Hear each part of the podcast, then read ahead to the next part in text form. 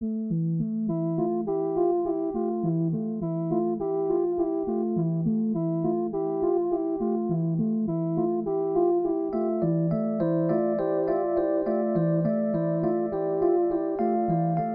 back, everyone, to another episode of Cinema D'Amore.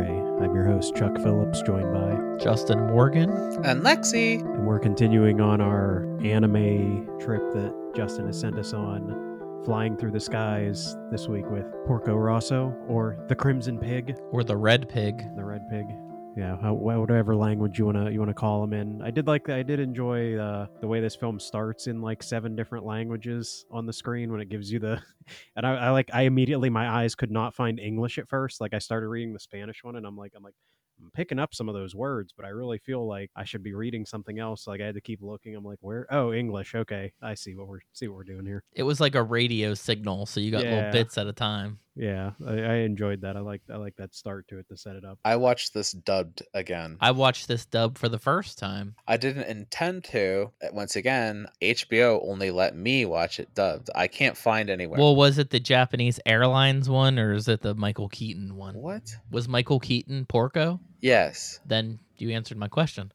That's the definitive way to watch it. It's with Michael Keaton. Is it? Michael Keaton and Brad Garrett is the is the other pirate. Yeah, he really stands out. I mean, I'm very familiar with Michael Keaton, probably just from the Batman movies, but Brad Garrett's like, yeah, exactly. I just think of Everyone Loves Raymond or some shit like that. Yeah, yeah. When he was screaming, uh, he, he was good, but uh, I, th- I think probably like the worst voice. Again, I don't. I've watched these all dubbed so far, and I, I'd say they were they've all been better, or at least at least like more than half the the cast is pretty good. Although Carrie Elwes in this was giving like the worst Southern Texas accent I've ever heard, and I don't, oh my god, yes! Like I don't know if he was doing it on purpose or if he just had like very poor direction, and they just said uh, Texas accent, and he just was like, okay, and just like he's going off like such a broad, like weird accent that he, he went for in that movie. Like his was very distractingly bad. So did anybody watch this subtitled? Because I have a question. Yes, but not recently, so I don't even think I can answer your question.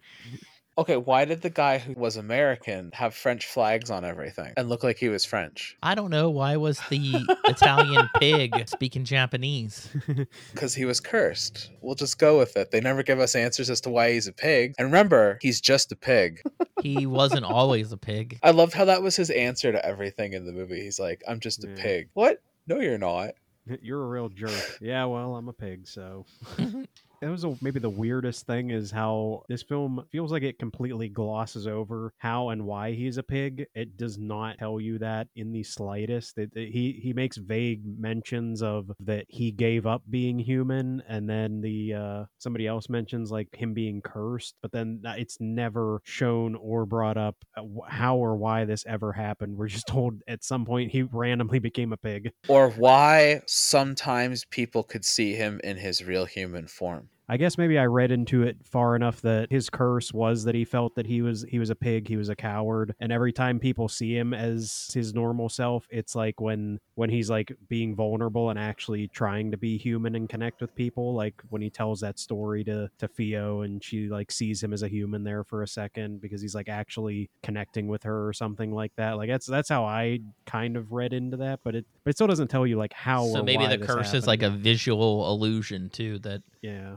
People are able right. to see through every once in a while. Yeah, like maybe like maybe he isn't a pig. He just like, yeah, it's like some sort of trick that everyone sees him and he sees himself that way. But like if it's not an actual like physical transformation, like if you touched his face, it's not actually a pig face. I looked this up too. Why did Porco become a pig? And it says, although it was never mentioned in the movie, a press release states that he was disillusioned with humanity and cursed himself to become a pig. So he did it to himself, which it's very vague in the beginning of the movie. It makes me think that somebody cursed him. Like he yeah. got into a dogfight with somebody right. that was the wrong person. Miyazaki stated that when a man becomes middle-aged, he becomes a pig. Oh, okay. What is this movie about for anybody who's never seen it? Because I actually think this movie was a bit confusing. Who's never? We've all seen it. Well, okay. What about the people listening? They can't answer. That's fair. I mean, they can. We can't hear them. Uh, We're actually in a different time. We're two weeks prior to probably when they're listening to this. We're in the past right now. That's That's fair. No, we're in the future. Oh, wait, we are in the past. Yeah, come on, get your timeline right. Right.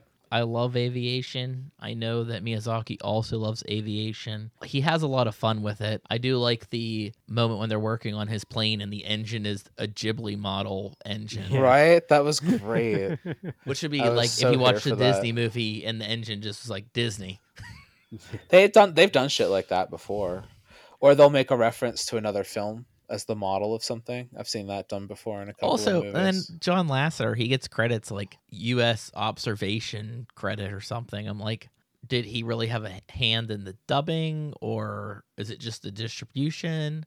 I feel like it's probably just the distribution. I doubt he like had like a hands-on anything to really do, even with like the dubbing. Maybe he was maybe he like assisted in casting, like when they were to to pick actors that maybe he thought would be good for the roles, but he's like, fuck it, can we get Michael Keaton? Yeah, Michael Keaton's like, I'm not busy. Who was big when this movie came out, but I don't know when the recording happened.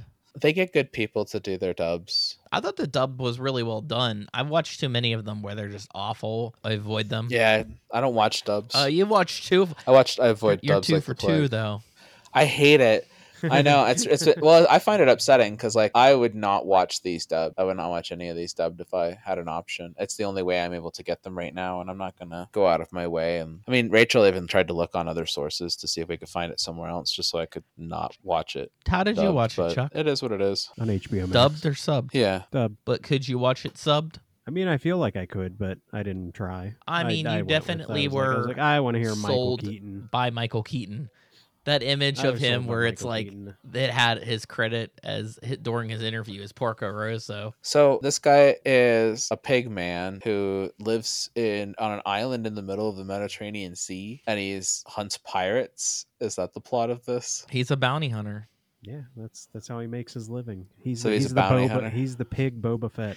He's run from his uh, country, which is a bunch of fascists. Italy, fascists. Yeah. I mean, Italy does make the best performance machinery, so I can see why he'd want to get his plane tuned there. Yeah, he'll only he'll only go there. There was something uh, really good about Miyazaki. Does love to put like uh, he does put like feminist ideals in a lot of his films. This is a, more or less the first one that I can think of that didn't have a female protagonist specifically. This is the one that has a male protagonist, and the whole kind of the whole joke on it is that like we were saying, like he says, "Oh, I'm a pig. I'm just uh, I'm a I'm a jerk. I'm a loser." And like every time uh, he is like real real sexist when like the women are trying to fix his plane, and he's like, "Don't tell me you're gonna let the women touch my plane." I do like, "Don't tell me why." Aren't you letting me do it? Is it because I'm young or a woman? And he says both, and she goes, "Oh, I guess that makes sense." I was yeah. like, "What?" yeah, yeah. I enjoyed all of his interactions when he when he's getting his plane fixed there with the uh, the mechanic, and he's like, "Where where are your sons? Oh, there's no work. They're all gone." And he's like, "This is work. Call them back." I find his uh, feminism heavy-handed on a personal level. With Nausicaä, it was definitely there, but it was like I said before. I've seen this story done before a billion times. It wasn't like it was. Pretty typical how to make a woman look strong kind of like story. And then I find that a lot of his female characters in his films play the same way. I don't know, there's always this like, I can do it, I'm a woman kind of thing, and you're just like, yeah, I get it. Like, and I get that he sets these things in a time period where like that's heavy-handed again, like the sexism and stuff like that. I mean, that time period that he's in, it's like super sexist. So was it like nineteen it's like nineteen thirties this movie takes place in? Yeah. I yeah. So. so it's like, I mean, they, they treat all the women in it like shit. So it's not like she's the only one kind of thing. Gina. But they're all, all the women are the strongest characters in the entire thing too. And, and he likes his pigs too. Yeah. Gina's good. Come back and Spirited Away. The parents become yeah. pigs, which is weird. It's more people becoming pigs.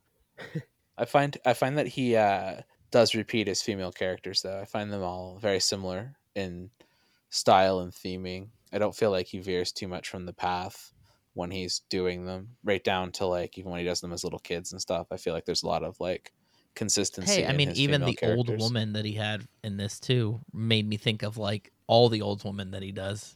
Yeah, yeah, yeah. That's very true. All the grandmother crone mm-hmm. characters. I'm not.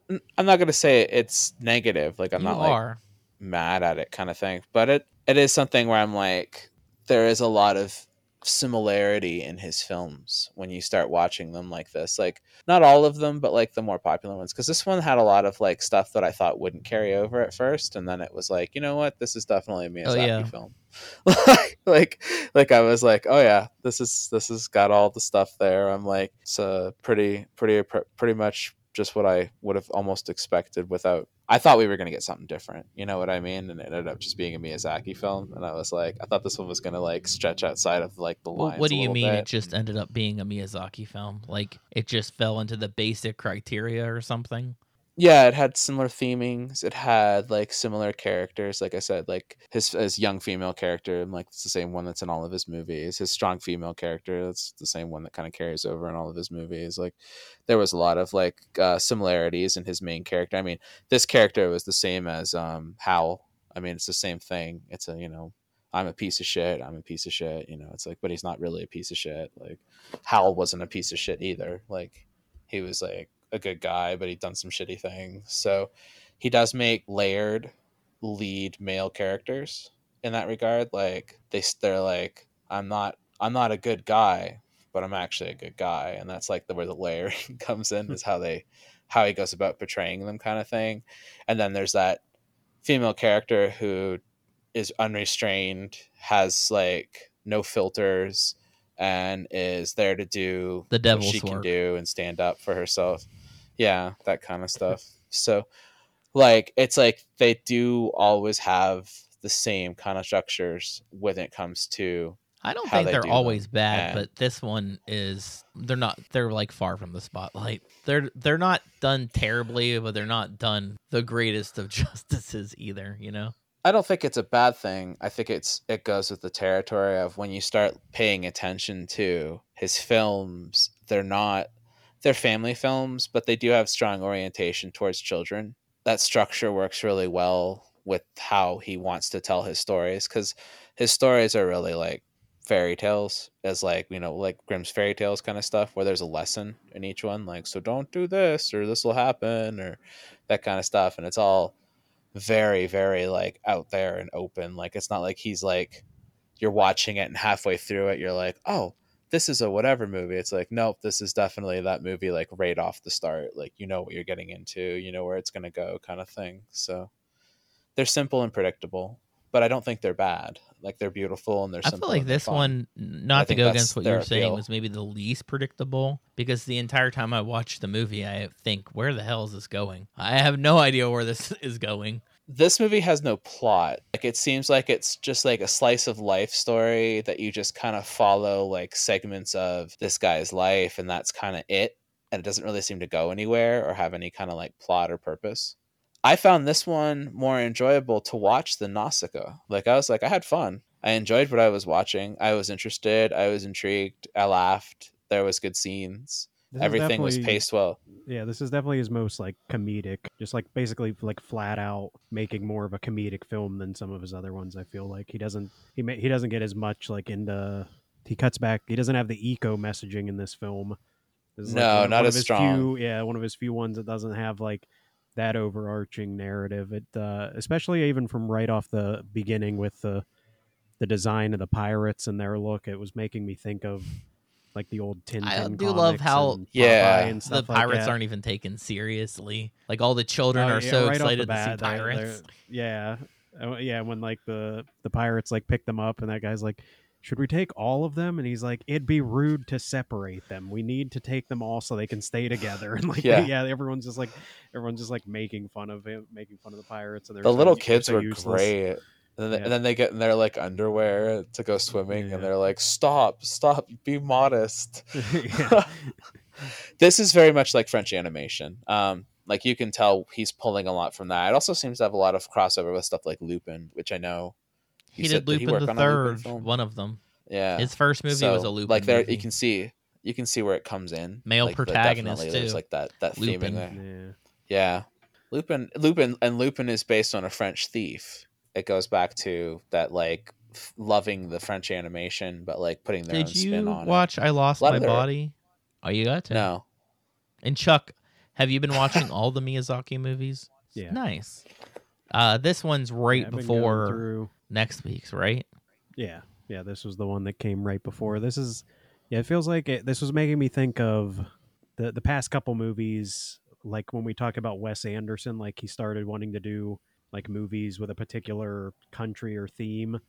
Like this one, he, he started pulling in more European things in this film, and then uh, Kiki's Delivery Service was the one right before this. Was has, has like a very German feel to it. It feels yeah. like he's in like a German village, even though again it's it's no one no one ever says where they're actually at, but every the buildings and the architecture all looks like they're in like some sort of German village that she's flying around in. So it's like I felt like that was that movie. Then he goes to it's set in the Mediterranean and Italy in this film, but yeah, I get like those French, like I said, like Tintin influences and like the character yeah. designs for the pirates and stuff like that, where they're just They're just all he shaggy. He was named after like a that. like a famous. I don't know if it was a animator or just the person that did drawings of Marco, who became Porco Rosso.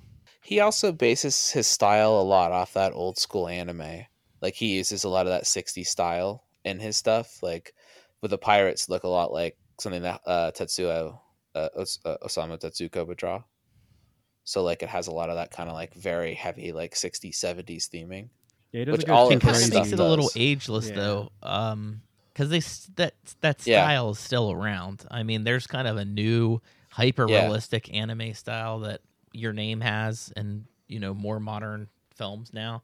And this kind of just it kind of has that like classic feel to it, because where I come from, yeah, and I was watching Dragon Ball Z when I was in elementary school, middle school. I thought that they were like they're just working on this.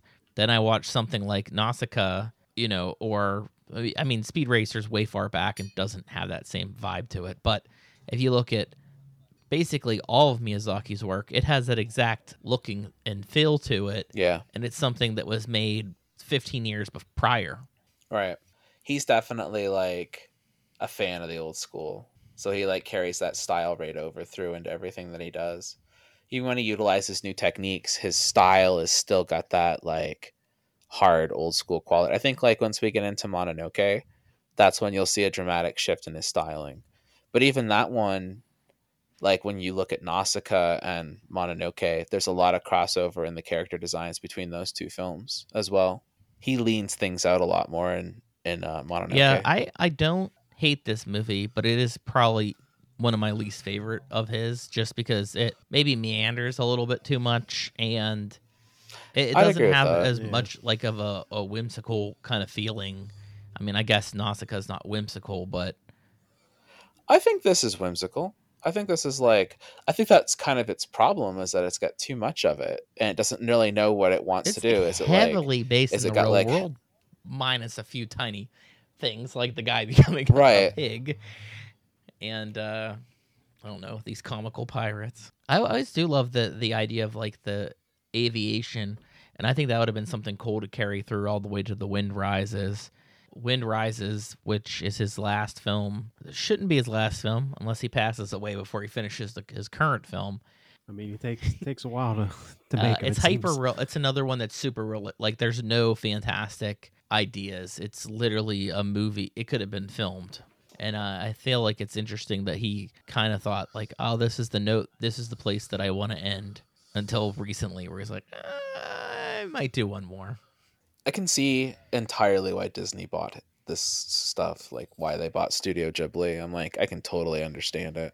Because it goes kind of a lot of, of the same way that Disney does a lot of their stuff, too, where they base a lot of stuff off old fairy tales, so they adopt a lot of visual styles that don't come from here, but like they like Snow White's very German, things like that. So it's got like a lot of like strong theming around that kind of stuff, and they still do that to this day. And a lot of like when they well you got to think too they, of all these they, animators when they, they're not doing C G, they're they're checking out animation from all around the world, and Miyazaki's one of the people that like highly influence them.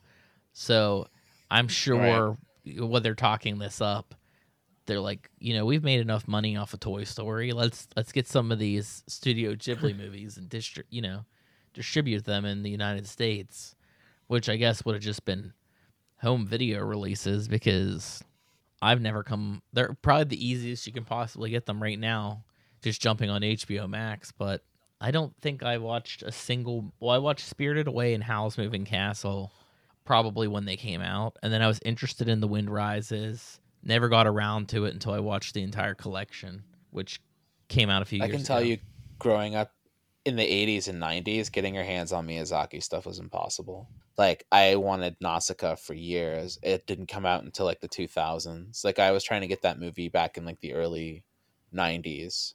Could never did get you my find hands the, on it. You, did you and find the I, Porco like, Rosso soundtrack? No. The, the soundtrack is actually pretty good in this movie, too. Yeah, this movie's soundtrack is, I thought it was a lot better in a lot of ways. It wasn't bad. Um, but yeah, like you couldn't get your hands on Miyazaki stuff. And a lot of times too, when they would release stuff in this country, like same thing, like they were heavy edits, like a lot of cuts, a lot of things that like people just would like cut it for time sometimes just to make it like fit on a V H S, like for quality or something like that. So they just hack shit up all the time and like give it to us. We didn't know any better. So we're like, yeah, you know, that's some what those, you get kind of, of thing. Those, some of those edits in some anime, like, Uh, genuinely make me laugh at just how how strange it, it seems like like I know a big thing uh I know they cut like smoking out of a lot of these and stuff like uh, that because they're like they're like oh, you don't want to show kids people smoking, it'll make uh, them think it's cool. It's like, yeah, that that pig that flies around in an airplane, I'm gonna be like, I want to be just like that guy and smoke some cigarettes. Like uh, it's funny though, the editing with uh the only one that I'm most familiar with, I, I want to say the only one I'm really familiar with is Dragon Ball Z. Listening to the oh, animators yeah. interpret it into up. English, and it's like the liberties that they take is because they're like, this isn't going to make any sense whatsoever mm-hmm. to like American uh, art, you know, like the audiences. They're never going to get this. And then um, the confusion with the language. What's the story of the monkey? The language King? barrier was was rough like for them too, because they said they'd get like the Super Saiyans, and they're like, what are you? What's happening? How is that Goku? Like they didn't under, they didn't understand it. It's like it's Japanese folklore, like in a lot of ways, with the senzu beans and like the Monkey King shit and all that kind of stuff. Like it's just amped up to eleven, but that's what it is. Like it's just weird. I never liked Dragon Ball. I couldn't get into it. There's only two hundred sixty-five episodes. It's uh, oh you know, you'll knock that out in a day. I watched I watched all of it up to the Frieza saga, and I watched that whole Frieza saga, and then they killed Frieza, and then they went back to Earth finally, and then when they got back to Earth, this kid shows up from another dimension, and then all of a sudden mm-hmm. Frieza shows back up, and he's a robot, and he's even more powerful than he was before, and I'm like, you guys just spent like forty episodes of this show fighting with this they, dude uh, on a fight, planet to a point that you destroyed the, the planet. Is like over and I'm like, three hours long. It's like straight up a three-hour fight. Like it's it's awful. It just goes on forever, and then all that, and, he, and it fucking comes back, and I was like, what? And then this kid who just showed up pulls out a sword and just cuts it in half, and well, that's it's dead the whole instantly. Thing with Dragon Ball like, that I kind of like dig is that they have this. I was like, I'm done with this. That they can't defeat, and then when they finally do, like something worse comes. Like they're finally like, oh yeah, we can. Get I just through. This is no problem now. I was like, all you had to do is cut it in half. Okay, well that was easy. Anyway, I'm glad I spent like forty hours of my life watching this fight that destroyed a planet, and then you just cut it in half. I'm like, I'm not watching this shit anymore. I'm out. This is fucking garbage. They did. They didn't know all you needed was swords. They're they're shooting yeah. off energy beams and yeah. you know doing kung fu. It was like it's like all you needed was a sword the whole time, man. He's like, oh, yeah, it was that simple. Sword from the future.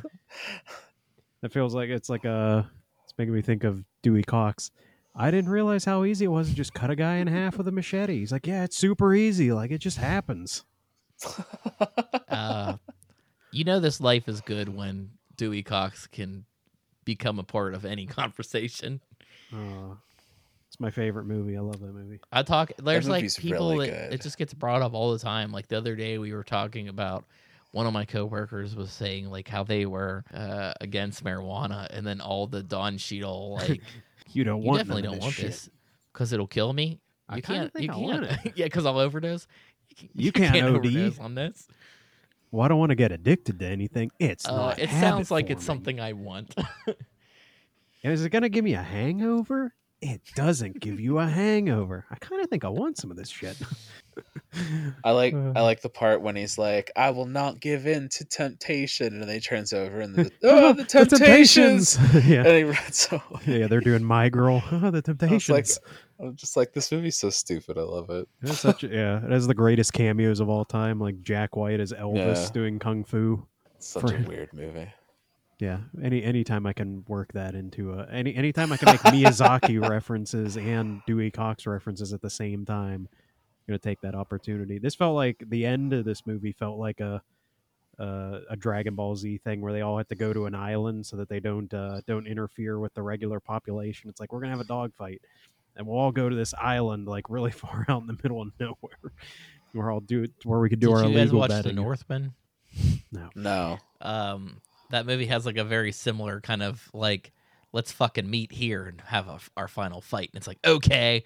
And like, it seems inconvenient. And then the location they pick is extremely inconvenient to have a final fight. But I dug it. It's on Peacock fin- now. I think Chuck has that. So watch it, Chuck. Yeah, I'm going to have to watch it now. I just I just finished Stranger Things season well, four. Well, Chuck didn't. Yeah, I'm still. I got two episodes. I left. did have things spoiled for me. You're not me, missing though. anything. I hate that. I feel I like they're the, the they are they are too long this season. Like they're that's what everyone hyped. They're an hour like, and a half like, an episode. It's like, it's like these episodes are longer, and like I'm watching them, and I'm like, well, yeah, they're longer because you're like adding way too much extra stuff that you don't need. Like you, you could easily cut all these episodes. There's back characters to that don't even know what's fine. happening to the other characters. Like they haven't even played right. into yeah, yeah, like they're, their they're story. They're all spread out. Like. I the yeah, last episode yeah, they said because uh, July first they're going to release the last two the episodes. Last episode's like one hundred fifty two and, minutes, two and a yeah. half hours for the that last one. But yeah, I we we started watching it and we're like, oh, the new episode's out, and I'm like, only seven episodes, and I was like, that's kind of bullshit because every season's like at least like nine or ten. And then you start watching it, and I was like, God, this feels like it's going on forever. And we look at it, it's like each episode's about an hour fifteen, and then like some of them are an hour thirty, and you're just like, I'm just watching tiny movies. And I thought when we came on the show, I was like, I swear I watched like a bunch of movies. I'm gonna be like, I talked about these movies. It's like, no, you watch Stranger Things over the course of like the weekend, and I'm like, oh, and Porco Rosso. I watched all the Jurassic which Parks was, and Porco Rosso. And Porco. Uh, I did. You will be proud of me, though. I did watch more animation. I didn't watch any more features, but I've been watching Love, Death, and Robots, and I only have like. This season was the, actually good. The third yeah, one. Uh, the the the David Fincher episode I thought was really awesome with the with the uh, the pirates and the giant crab. Yeah, that was good. It wasn't bad. I this was the first season of that show where I've gone. The show's finally like gotten decent because like the first two seasons are terrible. Oh, I don't think so. Honestly, like there's like one or two. There's like one or two but for the most part. It's really bad. It, it wishes so badly it was Heavy Metal. And I'm just like, man, if you want to just make a Heavy Metal T V series, I'm one hundred percent here for that. But I get mean, proper did, people Fincher on it. Like, you know, Heavy Metal. I know he was like connected to that. Not that all of the episodes are great, but it does make me. It does have like a Twilight Zone vibe where every story starts and you're kind of disoriented because you don't know exactly where you're at. But uh, some of them are funny, like the three robots that just go around and criticize human nature. Is just like they're cute. I like them. And the one with the, the robot, the vacuum. Oh, the vacuum one the, was great. Yeah, it's like the yeah, that was a good it one. It definitely makes me think of. I think the, the one makes me think of Black Mirror or something, but it's funny. The the one that stood out to me the most that I really liked was the one about the ship that won't die, and it keeps coming back, but it'll kill all of its crew. And it, it just keeps like killing all of its crew, and it finally like likes the. The one girl. I don't know if I pilot. saw that one. Oh, wait, she's that's the real psychedelic she, looking one. And then it. No, no, it's all photorealistic, super realistic looking, and uh, the pilot bonds with oh, the ship, and then oh, the ship sacrifices oh, itself. Yeah, I did see that one to save her life at the end. The one where the like they like, had the mystery deaths on the ship, so they made it to sound like it was going to be like a haunted ship. No, it, it was every time it would go out. Its crew would get killed, but somehow the ship yeah. wouldn't get destroyed. So they kept putting new crews in it, and its crews kept dying from Which combat. Made it like seem it just, like a, they like were a in a brutal war or something until she bonds with yeah, it. Yeah. So they were like, yeah. That was one of my favorites. Are you I thought that one was really well Chuck, done. Did you watch any of them? Nope. Uh, are you able to follow the out of context craziness of what we're saying? Vaguely. Uh, they're all supposed to be adult animation. I don't think any episode's longer than like twenty minutes, and there's some that are as short as... They're ten. They're ten like, minute episodes. Like six or eleven. I saw one that was real. There's one with Topher Grace. He is not animated. Yeah. He's oh, he's the, just, the refrigerator. He's just there. The freezer. No, I've seen that one. Yeah, I've seen yeah, that one because uh, people have like posted that one online. Like I like itself. Some of them are the world that advances. I, I like on the one uh, yeah. the Zima Blue about the artist. I thought that was pretty cool. But then there were some of them. The the giant I thought was funny. It was just like a dead giant washed up to the beach. And, so and everybody is just like, oh, this is interesting. And then they first See, don't care about it after like a couple days. It, it's hard for me to watch this stuff because like I grew up in the M T V era of animation, and like I had stuff like Liquid Television and Cartoon Sushi, and like I used to watch O Canada in on Canada? Um, Cartoon Network, which were, no, no, on it was Cartoon Network. They used to run the uh, Canadian National Film Board shorts. And it was a show that was on for at like midnight on Sundays, and they ran just Canadian animation shorts on it. So I used to like religiously watch that on Cartoon Network. You can look it up. It was a really good show. So I've just like really, really love like animated shorts. And like when Adult Swim came along, that was like my like genesis. I'm like, oh my God, I fucking love this. Everything is great.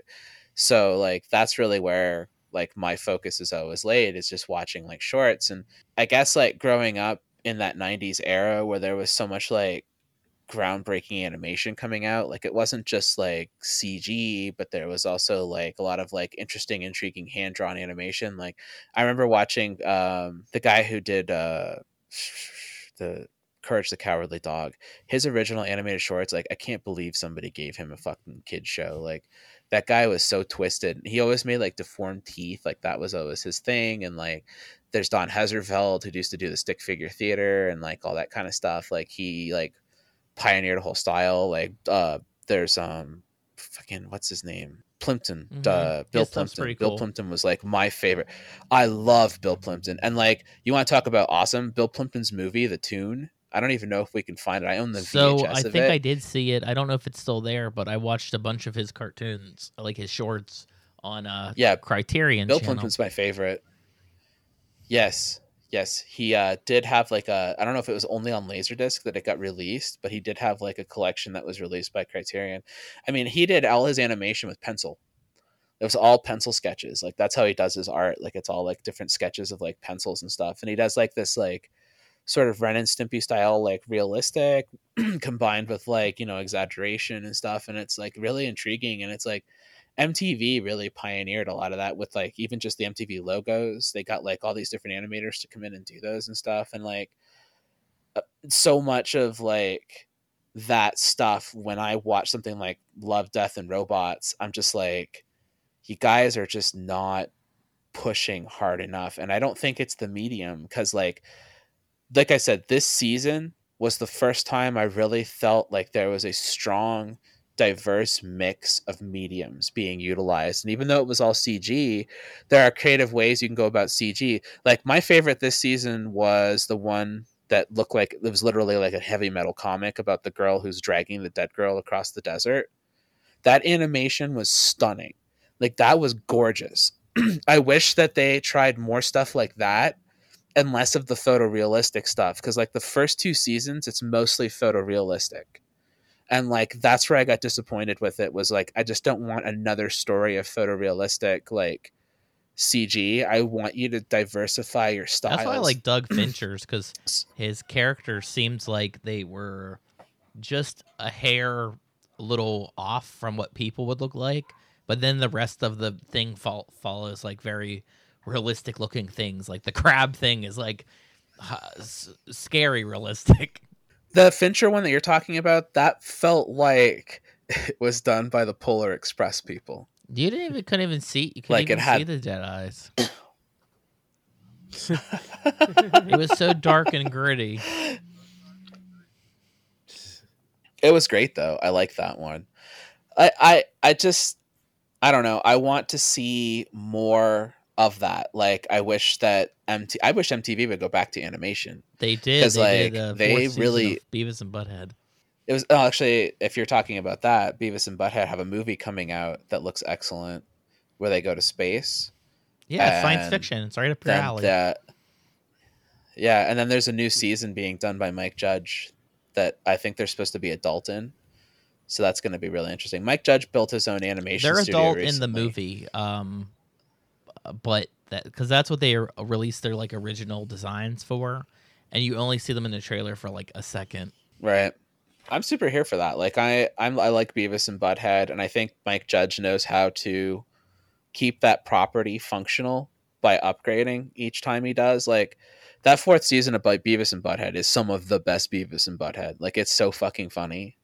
It's really good. So it's like, if he can maintain that, same with like King of the Hill, where he's doing a new season of that and he's like aging up the characters. I'm like, I'm really interested to see what he can bring to the table, because he's a kind of a do no wrong director in a lot of ways. I think the worst thing he's done in my eyes is uh, Silicon Valley. And really that show only started to decline. It's like fourth season when it just started finding itself repeating over and over, like the same storylines. And I was like, I think that's the first time I've ever seen him drag oh, they his had feet. Some problems with was like, like that. Actors dying and yeah, and then Me Too movement. Well, and then they had, they had what's his face? Yeah. Well, the one guy, one guy was an asshole and started doing the bomb threats on the train. Uh, I think he was already what's gone by that point. T J Miller.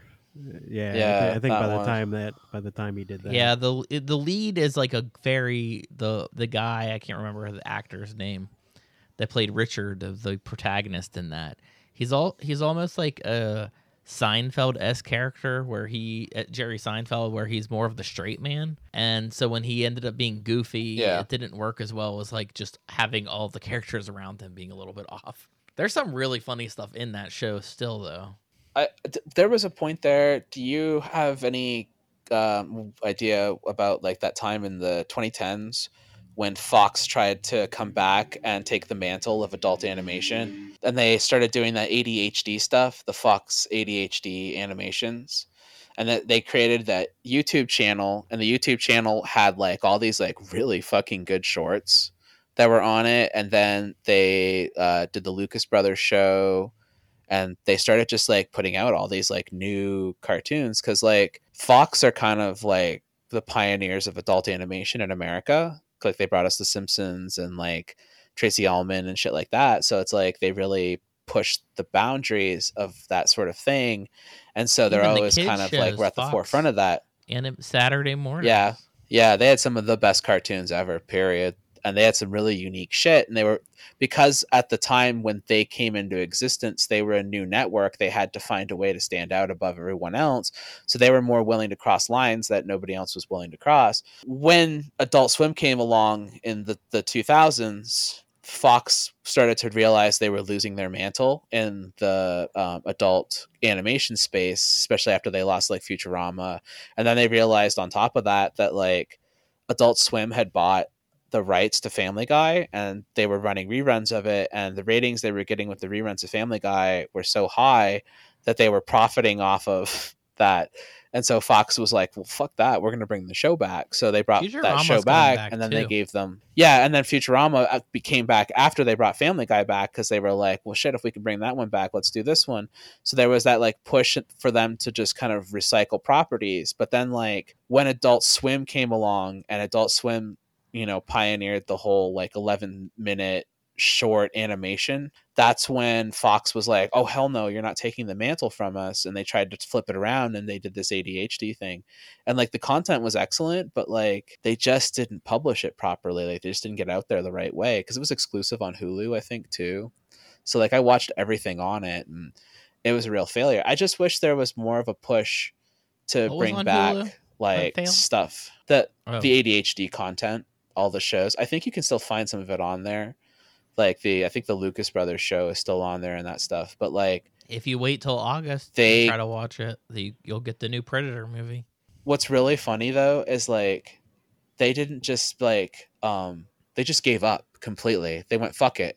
And like, instead of like concluding it or bringing any of it to a close, they just completely straight up abandoned it. And like, the website still exists with like the content, just like it just stops being produced. Like you're just like, oh, okay. And it's like they could go back to it if they wanted to, because they never really shut it down. It's all still up in the air and open. I wish more of these streaming channels would invest in like short form animations and like showcases like that, so that you we can get different now. varieties Netflix of animation.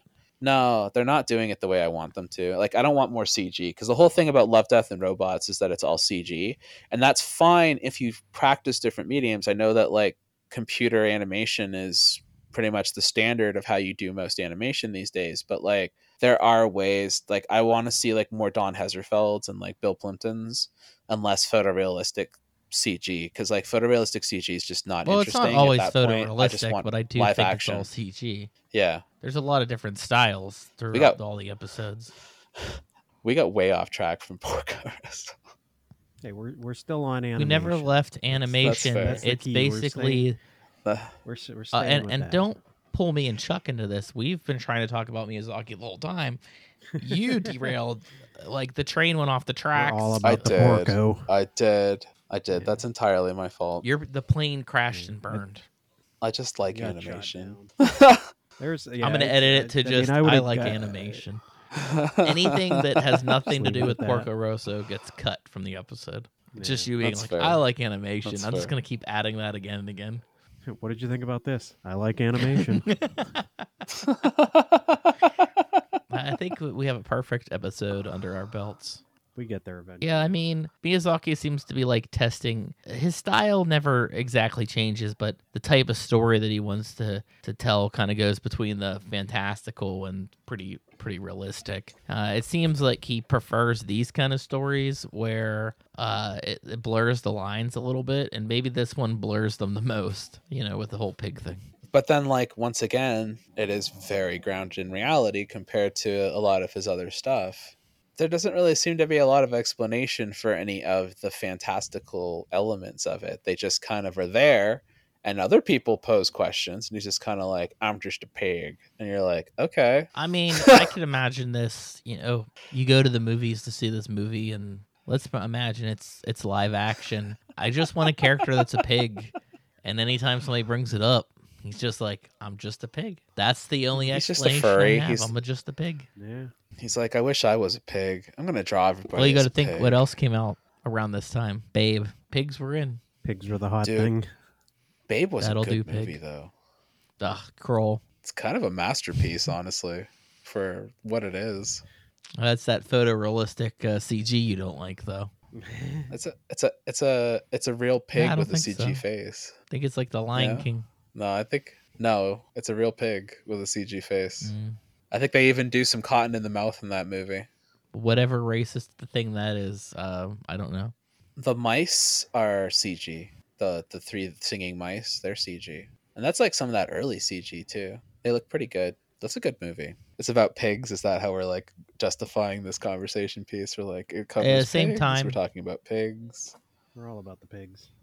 Yeah, the pigs of cinema. Yeah, I mean, I I don't know. I think when I watched this movie, I was like the least it uh, interested in it. I, I don't necessarily hate it. I think the animation's good. I like the character of, of Porco Rosso, but maybe I don't like the the smaller parts as much. I mean, I did like the pirates, I guess, but beyond that, like I, I don't think there was a moment where I really cared or had any sort of anticipation about what what was going to happen next. They don't do enough developing of characters and relationships in it to make you feel attached to anything. So you're not invested in really anything in the story. You're you're intrigued, and it's not everything that's being presented to you on screen isn't necessarily visually boring. So like there's like brightly colored planes and like dogfights and like, you know, the pirates are funny and like there's all this kind of stuff. But like the core focal story, I got the impression when he showed up to the girls' bar that they had some kind of a relationship and that he was being sassy with her and like that. But I figured that was their kind of relationship and that obviously they had something going on. And then like she's just gone for the movie, and I was like, that's exactly what I expected from that character. But like when she comes back later, I feel like we're presented in a way that like we should have had more time with and understood this character, developed her a little bit more, because clearly she's quite important. It's the same with like the mechanics girl. They could have spent more time with her and Porco and developed their relationship more, so that when she does leave him, there's like a more of a feeling of like, do you think the distance you know, is more so because and... that is Porco as a character? That's why we don't have that close bond with any other character. I think that this is like one of those times where you could definitely, you can do that thing that you do where the audience knows, but the people around him doesn't. And so you almost feel like you're in on the secret, and you can just kind of like get more information. And there's more ways to go about things. Like his stories are too loose and open-ended. There's no real like payoff. You never really get an understanding of why or how he is a pig. Um, It, it, but the, every time they, they start leading up to it, you feel like you're going to start getting some payoff. It's it, it, the movie blue balls you constantly. Like you just think you're going to get somewhere, and then it just stops. And you're just like, I don't, I want you to finish. Like I want, I want you to, I want to fulfill like my final whatever, and I'm not getting there because you're not giving it to me. And, and, and you keep teasing it's me, Miyazaki, but te- you're not, you're not ever. Yeah, and, and but there's no payoff. Like, so the end result of what you get for the end of the film is just it stops. It's almost like a Harmony Korine film. Like it just has it just starts in the middle and ends. No, in the middle. No, his movies like, don't end. No We've already discussed payoff. That. They last forever. That's, they never end. That's right. Spring break this, forever, y'all. God, how... Porco Rosso forever, because this movie has no fucking clue. I did conclusion read that either. He wanted like, to do a sequel. Uh.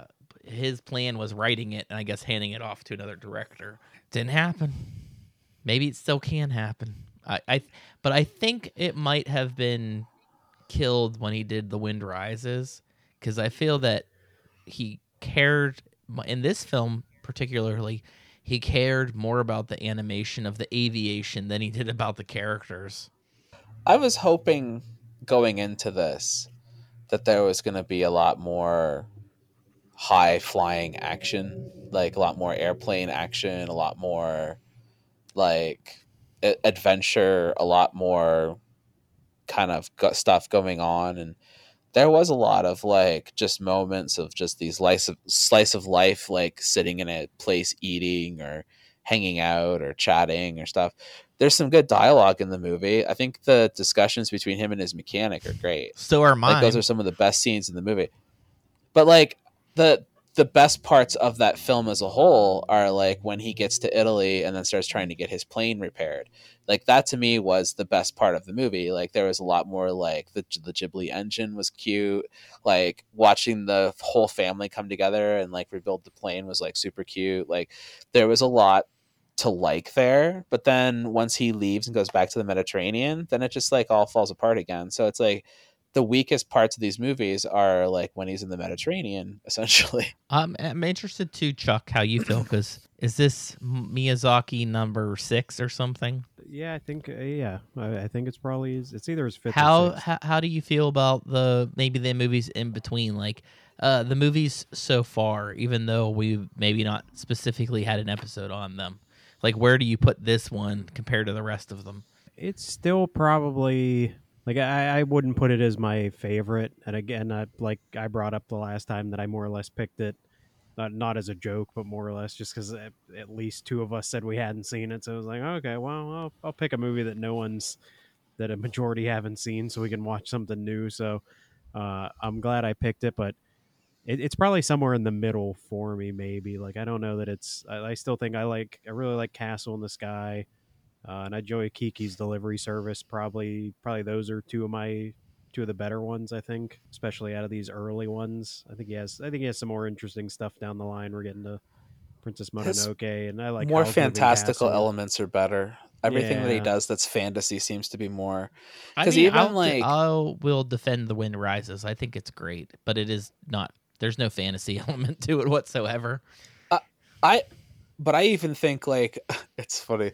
Like, of all the films that we've selected, like, I even think Nausicaä is weaker than, like, Howl's Moving Castle or, like, Kiki or Totoro or any of those movies. Like, there's a lot better things coming, and it's, like, we've kind of, like, dipped into the deep part of the pond and pulled kind of like no uh, I don't like... I I kind of disagree. I think Nausicaä suffers from being essentially his one of his first movies, uh it, so it's like a, this grand idea and the animation's not as pretty, and I I feel like this that's the movie where I think the animation's gorgeous in it. I think the story well, is the I weak think part. There's a lot of learning that happens in that movie too, and when you look at his like entire filmography, he really doesn't have anything like that movie ever again. He never really touches that kind of story right. twice. I, and and you kind of get the feeling with like some of these other ones where like yeah he he's he's like he's testing the water. Like you can tell that he's starting to discover what he really likes, like the style that he likes and the type of story he wants to tell.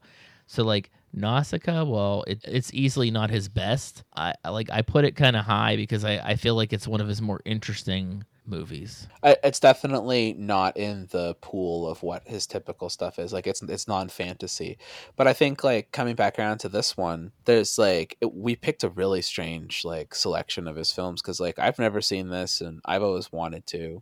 And this is not what I thought this movie was going to be. Is there like, anything else that you haven't all. seen of his yet? Oh, really? Lots. Um, I ha- yeah, I haven't seen the the Castle in the Sky. I've always wanted to see that one. I haven't seen Ponyo, the one that you keep bringing up that you Wind like. Wind Rises. Like, yeah, I never even heard of that one. That's like, so his, like his last movie, and it's from two thousand thirteen. Seen. So it's been like ten years since he's made a movie. So I mean, I've seen the majority, but not Castle in the Sky is great. I really enjoyed that one too. I've always wanted to see it. Like, it's not like it's something I've intentionally avoided. It's just that, you know, how shit is. Like, it gets pushed down the line, and the next thing you know, five years go by. I like Ponyo, too. It's weird. Um, Ponyo looks adorable. That is kind of like the, the, uh, that I was, is definitely what he's trying to achieve, I think, in that movie. I was trying to watch all of his movies at one point. So, like, I was doing really good of, like, just going through them. But, like, I fell off somewhere around Howl's Moving Castle, and I just never picked back up kind of thing. And and Howl's is one of the ones that, like, visually, I think it looks great, but I wasn't as interested in the story as I was some of the other ones. I'd agree with that. I, I think that that one's visually stunning. Like, it's a really good-looking well, movie. I am interested, too, to, like, pick. So. I mean, you have you have a, a week to watch everything. I don't know where I don't know where gonna Chuck's happen. Gonna be. Like, if he's gonna try to watch the rest of them afterwards. I mean, I guess I would follow up even in the next theme. I would just kind of be interested to know what Chuck's yeah. favorite is out of all of them. Well, yeah, we'll have, we'll have a break in between so I can I can watch. Yeah, because I've never I've never seen Ponyo or The Wind Rises either. Those are two that I've never like I've I've just seen bits and pieces, but I've never sat down and watched either of those. So I will have to get to the end of. I remember Ponyo coming out when I was in Hollywood Video, and I was like, this movie looks dumb, dumb A F. And then I watched it, and I was like, ah, I, I kind of like that movie. I also thought the cover art looks really cute. It's basically cute. Little Mermaid, I think. That's what I hear. I've just been told it's Little Mermaid, and I'm like, eh, I've done it. I've done it so many times. But nobody does it like Disney. And they're doing it again. There's a live action one coming out.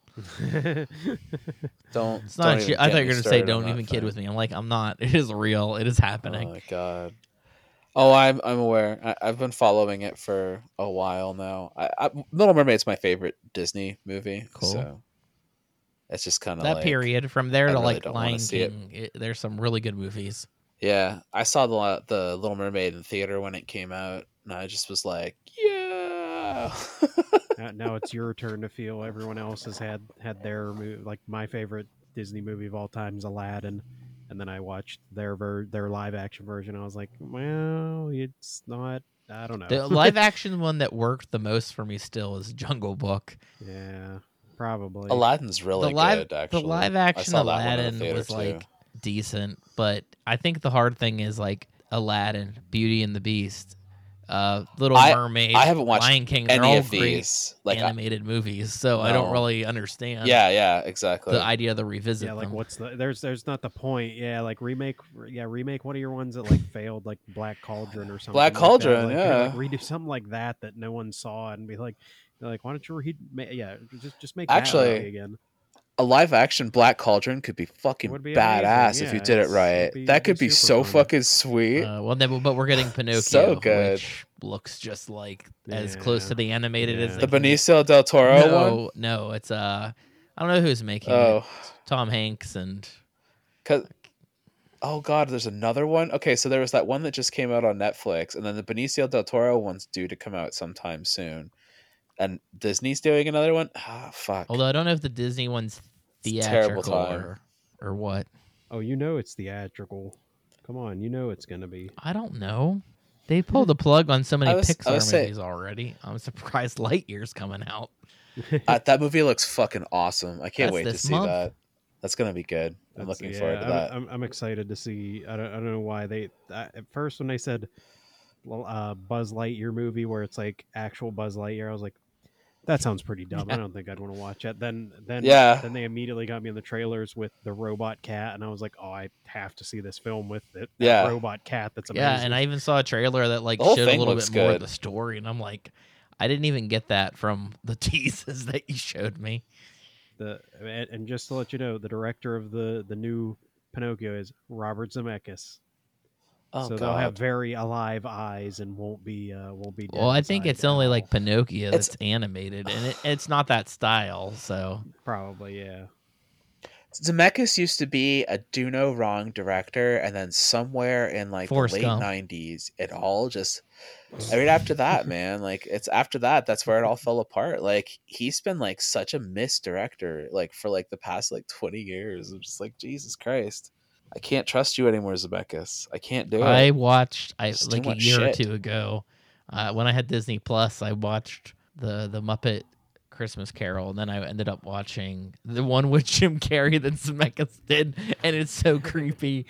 Uh, That's really like, creepy. Well, the Polar Express that you brought up earlier too. It's like it's like super it creepy. Doesn't work. I, uh, like this. It's the jarring. story is is fine. The story is actually decent, but. That animation style is like it's kind of disturbing. Just, it looks dark and evil. Like everything about it just looks like something. Well, the kids like happen. It's so They're weird. Like, it's like they mind. don't move right.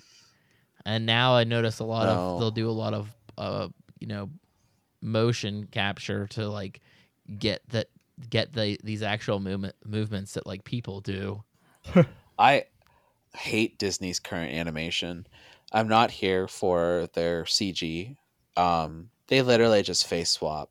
Like I get so t- like if you like the story. Did you see the trailer cool, for Strange Worlds like, or whatever?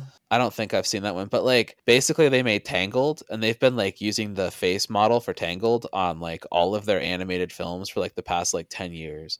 Like, don't tell me that the characters from Frozen don't look exactly the same as the They're characters the from Tangled. Look exactly the same as the like. It's just like I'm so I'm so tired of looking at the exact same face models and character designs for like all of their movies, because it's really like like when you look at Pixar, which, you know, I know like they own them, but like they don't make animation like them, and like Pixar knows how to like make people look unique and different, and every they one of their the films they find a way. But you know what it is, it, it goes back to what we talked about before, is that they they are personally obsessed with French animation, and they adopt a lot of those French animation like characters and styles into like the C G that they do.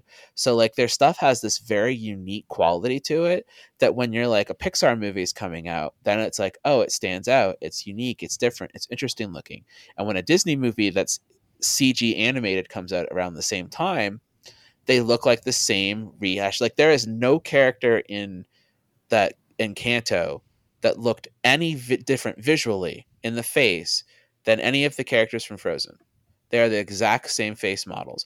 All they do is they just change the skin tone, change the eye color. Ta-da! There you go. And it's so uncreative. And it, it's just like, this was an animation studio that pioneered some of like the greatest animation like in the world. And I, even when they were like cutting corners, like back in like the the What's the? Uh, well, I mean, they kind of did like the Princess and, like, and the Frog. That stuff. And did it not do well? And Princess and the Frog was gorgeous.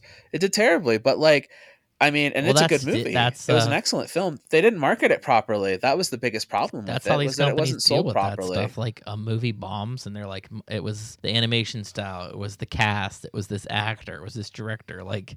Hmm. Doesn't matter how successful. Like, did they you see that before. one? Yeah, I. It was excellent. It was also so the good. The last one that I can ima- remember that kind of has that like early two thousands um, animation style. I will say this about it: it has really forgettable music, and that's a killer in a Disney film is when it doesn't have memorable songs, there's not a whole lot to like work with there. You got to remember the music in order to like latch on to it, kind of thing. But that was a great movie. And, and it's, it's once again, the animation was really what did it. They can go back to like making stuff look like they sell will. Animation and use C G. Like they don't have to make C G animated films.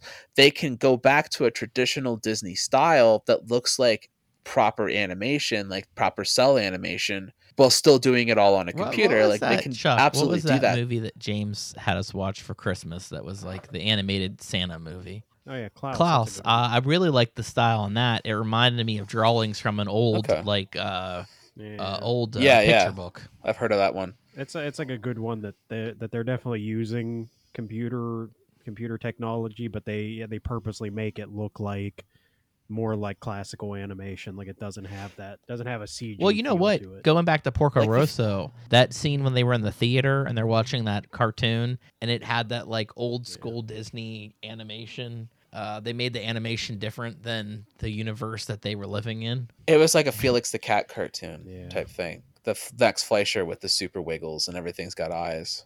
I love that shit. Love it. Max Fleischer's the best. Did you ever see in the like nineties when they did a new Felix the Cat cartoon and it was like really fucked up? I don't remember. I think it's called The Twisted World of Felix the Cat, and it was like a Saturday morning cartoon, and it was just really fucked. Felix the Cat was already fucked up to begin with, so that's where Kriflewski gets a lot of influences, is that kind of Fleischer style too. So that's how you get like weird shit like Ren and Stimpy. It's people being influenced by stuff like that. You're just like letting me go uh, on a tangent. I, I Here can't it even I jump in. I don't know. You don't know, Max? Are you not familiar yes, with Felix the Cat? But not enough to know any Felix other thing great. that you're mentioning beyond the character of no. Felix the Cat. I actually kind of do vaguely I remember them like rebooting it, but I, like, did it fail? Because I don't remember it like lasting very long. Oh, it failed hard. I think I got. I think I got a season. And that was about it. They kept trying. Like in the nineties, they did another Mighty Mouse cartoon. Oh yeah, I and had actually that's where old, John Krif- like yeah. fifties and sixties cartoons. Uh, I saw something on the internet but, the other day that was actually really funny. It was like Superman's never killed anybody, and it's uh this character named Nicotine, and he's trying to get kids to smoke cigarettes. Excuse me. And Superman flies down and just like fucking like flings him into the sun. It's like you could tell that this guy is like has no powers at all. He's just trying to like sell cigarettes, I guess. But yeah, uh, that that's where so, like I got introduced to like Gigantor and Mighty Mouse, and I enjoyed all that nice. shit. And then some of the I don't know if it was Nickelodeon. It might have been a, the car- Cartoon Network where like I was watching like the Speed Racers and the, there's Hanna-Barbera. Yeah, they used to have that on there. That type of stuff. Uh. I did buy, like, I'm, I'm, I'm I ever going to watch all of them. Uh, I did buy the complete collection of the Pink Panther. There's a huge part of the Pink Panther that is my life, which is my dad has a Pink Panther tattoo on his arm. Uh, oh, man. Like, I don't know. You're talking the animated series. You're oh, not yeah, talking, animated, like, the animated, spy yeah. show. Okay, because I used to watch the yeah, cartoon. Yeah, it's the cartoon the I'm talking about. It's never my, very. My, it's very dry. My dad has the uh, the, the Tim tattooed so with like funny. a suit and a cane and a top hat. I'm just like, this is hilarious. He's like, don't get a, don't. He he's he's really funny because I remember once he got me this. It was like Christmas, and he got me this watch. And it was like a very ornate, like silver wristwatch uh, with this dragon on it. And he made a comment like, well, I don't know if you still like dragons because I have a dragon tattoo. And my thought was, uh, still into dragons, but I haven't worn a wristwatch in like years.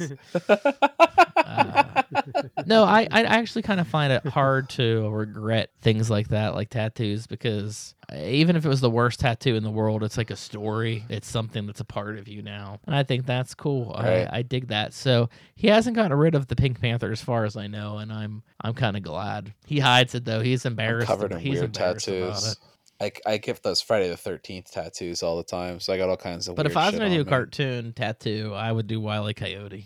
Yeah. Oh, no. Get a get a Tasmanian devil like, like with an eight ball. Like oh, it's like where they were all wearing like the Jenko jeans and being all hip. Yeah, yeah. The Tweety Tweety Bird. There was a the... place in the mall, yeah, Century three Mall, uh, outside of Pittsburgh, and that that's like all the clothing that they had. It was like super expensive, like jean jackets, with, like a gangster Tweety Bird on it and stuff. You're not a white trash nineties woman if you're not wearing a Tweety Bird shirt with jogging pants. Yeah, but then I guess how would you feel if uh, all these Miyazaki movies get the live action treatment, especially if they get it in Japan, because it's uh, probably not going to look pretty. Well, if Netflix is involved in it, they'll be shit. If they have the right studio backing them and they put a lot of attention and care into them, they could be good. But I think that every Japanese person would be asking why, because they don't really do very well, these live action anime movies. I mean, they do okay, but like, and they're pretty good with them. Like the Japanese Death Note movie is excellent, the live action one. The American live action one's like the worst thing I've ever seen. Uh, I hear the Attack on Titan movie is really fucking bad. Uh, same though. With the Cowboy Bebop like, show. I hear that one's rough. Uh... I wouldn't even watch that. I wasn't even going to put my time into that. I'm like, nope. On our old show, we did a whole thing about Netflix and anime. And Netflix owns like so much anime. Like they invested billions of dollars into like buying anime rights and stuff like that because they decided they were going to become like the anime streaming channel. Like they wanted to have as much anime. So they've been investing like billions and billions into getting rights and then putting original content on it and all this kind of stuff. So like anime was supposed to be Netflix's big like foothold, and it's it's actually been killing them. Like they've not been doing well with it at all. Like they, they're supposed to have a live action Gundam movie coming uh, out. They're doing One Piece also. I, I, oh my god! They, like they all look yeah. terrible. Like the the I, I when I heard about the live action Gundam movie, you know I was I like, dug, nope. I like, dug, I'm already like, like out. I, I didn't watch. I think there's four seasons of it now. It's probably like twelve episodes. Castlevania had a really cool animated look to it. Castlevania is excellent, but that is animation done originally from them. Like it's it's not even anime, it's American, but it just has like an anime kind of style because it's based on what it is. That's a good show. Like when it comes to their original animation, they're very like hit and miss, but when they're hit, their hit is really good. Like, I mean, BoJack Horseman's a fucking brilliant show. Um, I love Big Mouth. Big Mouth is excellent. Um, but then like, there's a lot of shit that they have on there that you're just like, nope, like don't even waste your time with it. No, I, um, I like some of their original animes are excellent. No, you don't want to watch Brickleberry. Like that's like bad, or what, that one that they made about cops that like were gay or something like that. Like the one like, they made said, about no, cops that like, were not gay. Yeah, I was like, I think they're gay cops. Like that's the whole joke is that they're they're super gay. It's like, animated. It's like that's yeah. I'm like I'm not watching that. I'm not. not it was just called The Gay Cops. That. Well, and they used to do like original animations, like. What I mean by that is like the stylistically, like BoJack Horseman was an interesting original style.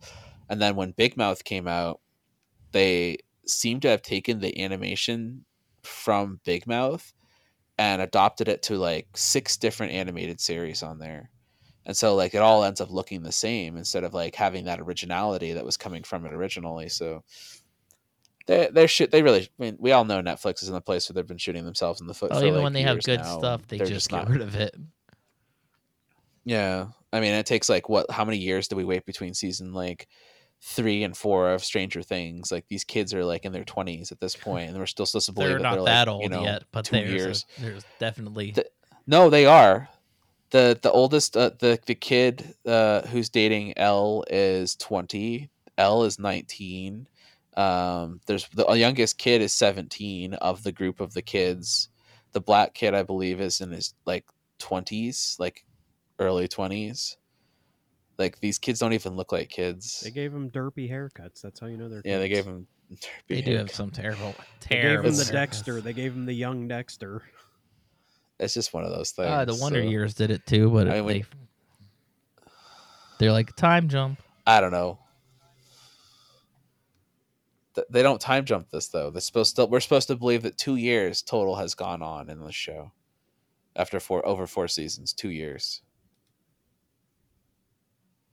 It's like, all right, then. Yeah, I mean, I'd be interested to see if uh, what Just I know, but I don't know why. Because uh, you exist.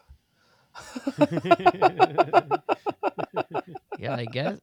I guess. This, I mean, this is a very important time to to like put under the microscope for anime, because Miyazaki is basically probably the most well-known animator from Japan, if not the world, uh, at least internationally. Right. He's like the one that's not, you know, American, and we don't care about the Canadian ones. I'm sorry.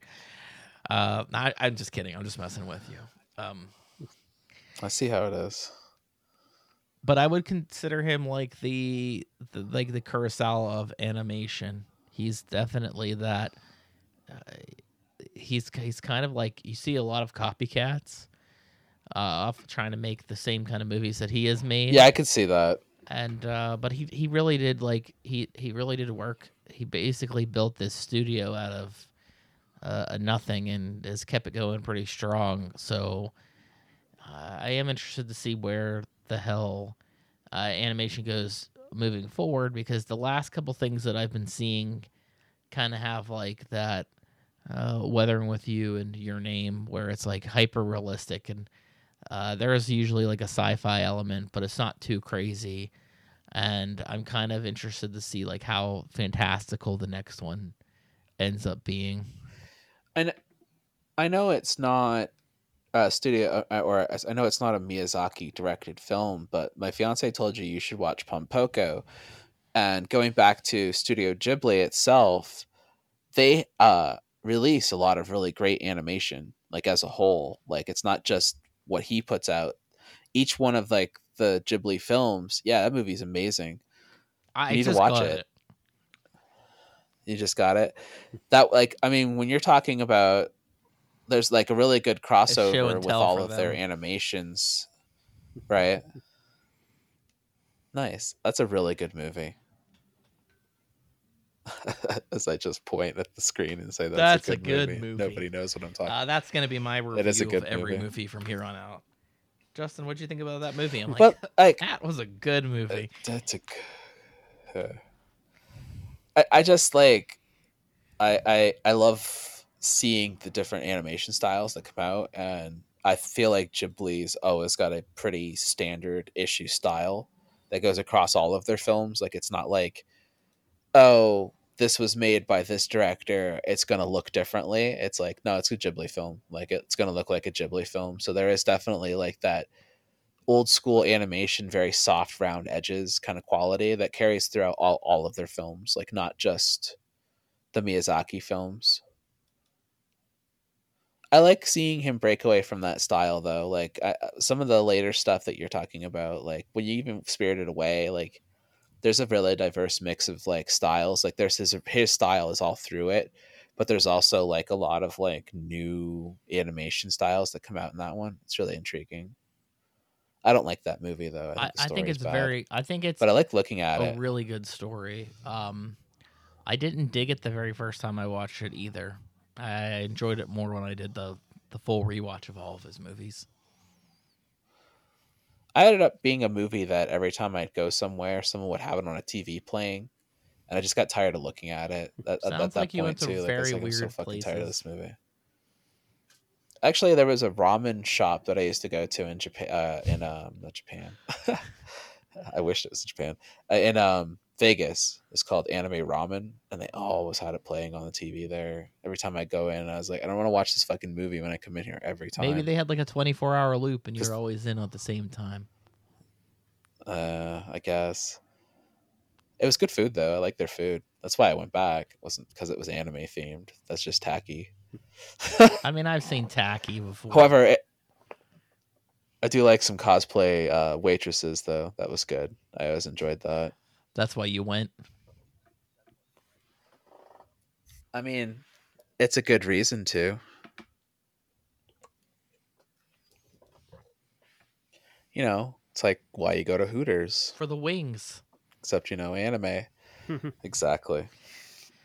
I've never been to a Hooters. Uh, I was actually there in Japan, so I went to that one. that, that's good. Yeah. Did, did you really? That's really funny. That's great.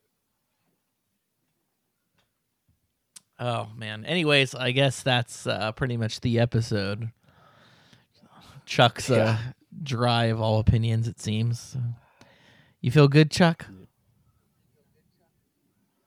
I mean, do I feel good? No, I feel terrible. Um, but yeah, we're done talking about. Why do you feel terrible? What's going on? Oh, just that's just me. That's just uh, me uh, we, I think we want to hear about it. You you weren't specific enough. You weren't specific enough when you said, "Do you feel?" Oh, like good? In life. It was like, oh, with oh, with yeah, yeah. You you weren't specific. You were a little too vague. So, I mean, I guess I could if we went that far, it'd be like my fucking elbow's hurting like for Tim some Robinson. Reason. Yeah, I don't want to be here anymore. What, in the mall or like? No, just here in general. I don't want to be here anymore. uh, always bring it back to him. I uh, can't wait for his next yeah. season, which is probably a year away. Uh, what uh, show? I think you should leave. It's on Netflix. Watch it. You can watch the first no, two perfect. seasons and like... Every episode's only like twenty if minutes. That, like they're yeah. so short. Yeah. I showed Steph the one with the hat.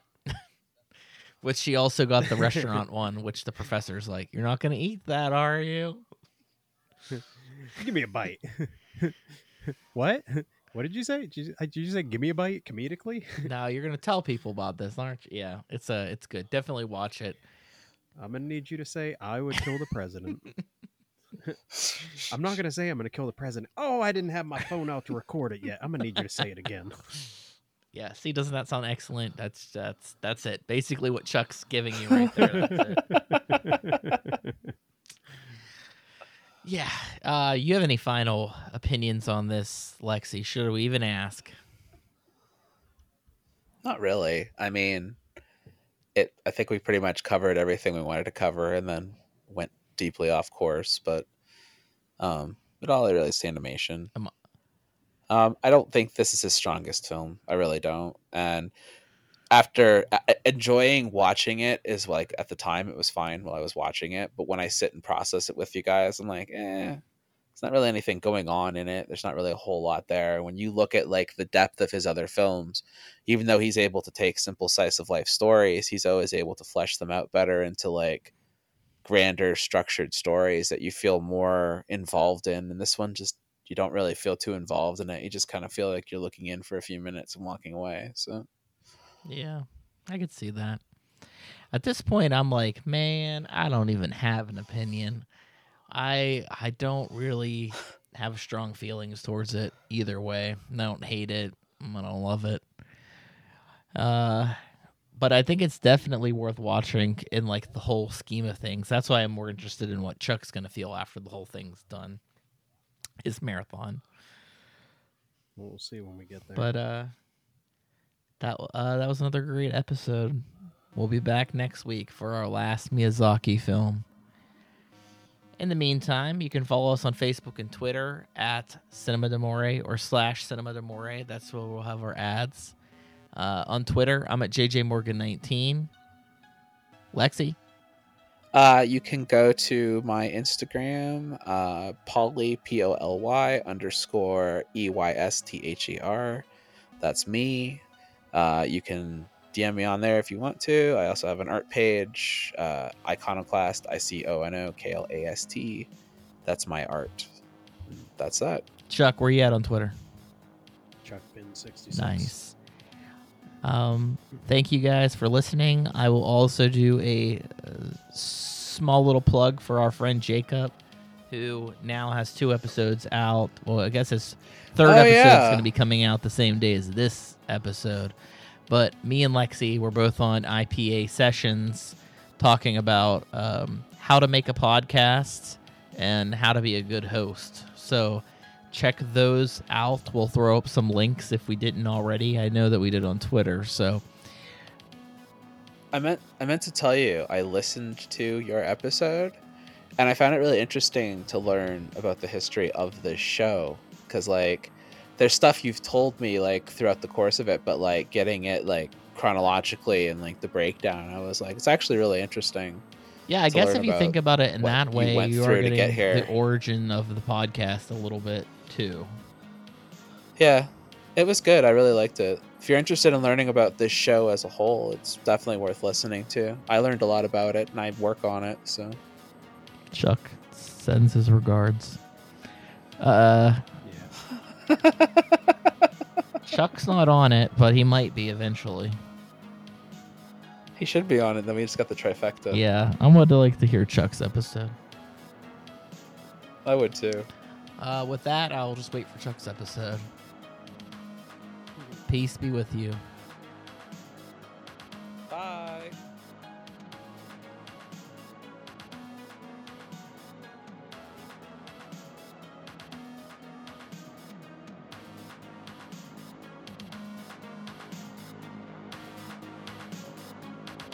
We are Cinema D'Amore. Follow us on Facebook and Twitter to stay up to date with news and information on upcoming episodes. Find us on Apple Podcasts, Google Podcasts, Podbean, Spotify, Amazon Music, Audible, Pandora, Alexa, or iHeartRadio. It would be greatly appreciated if you subscribe to our podcast on your platform of choice. We also appreciate feedback, so rate us, review us, and let us know what you think. And above all else, thank you for listening.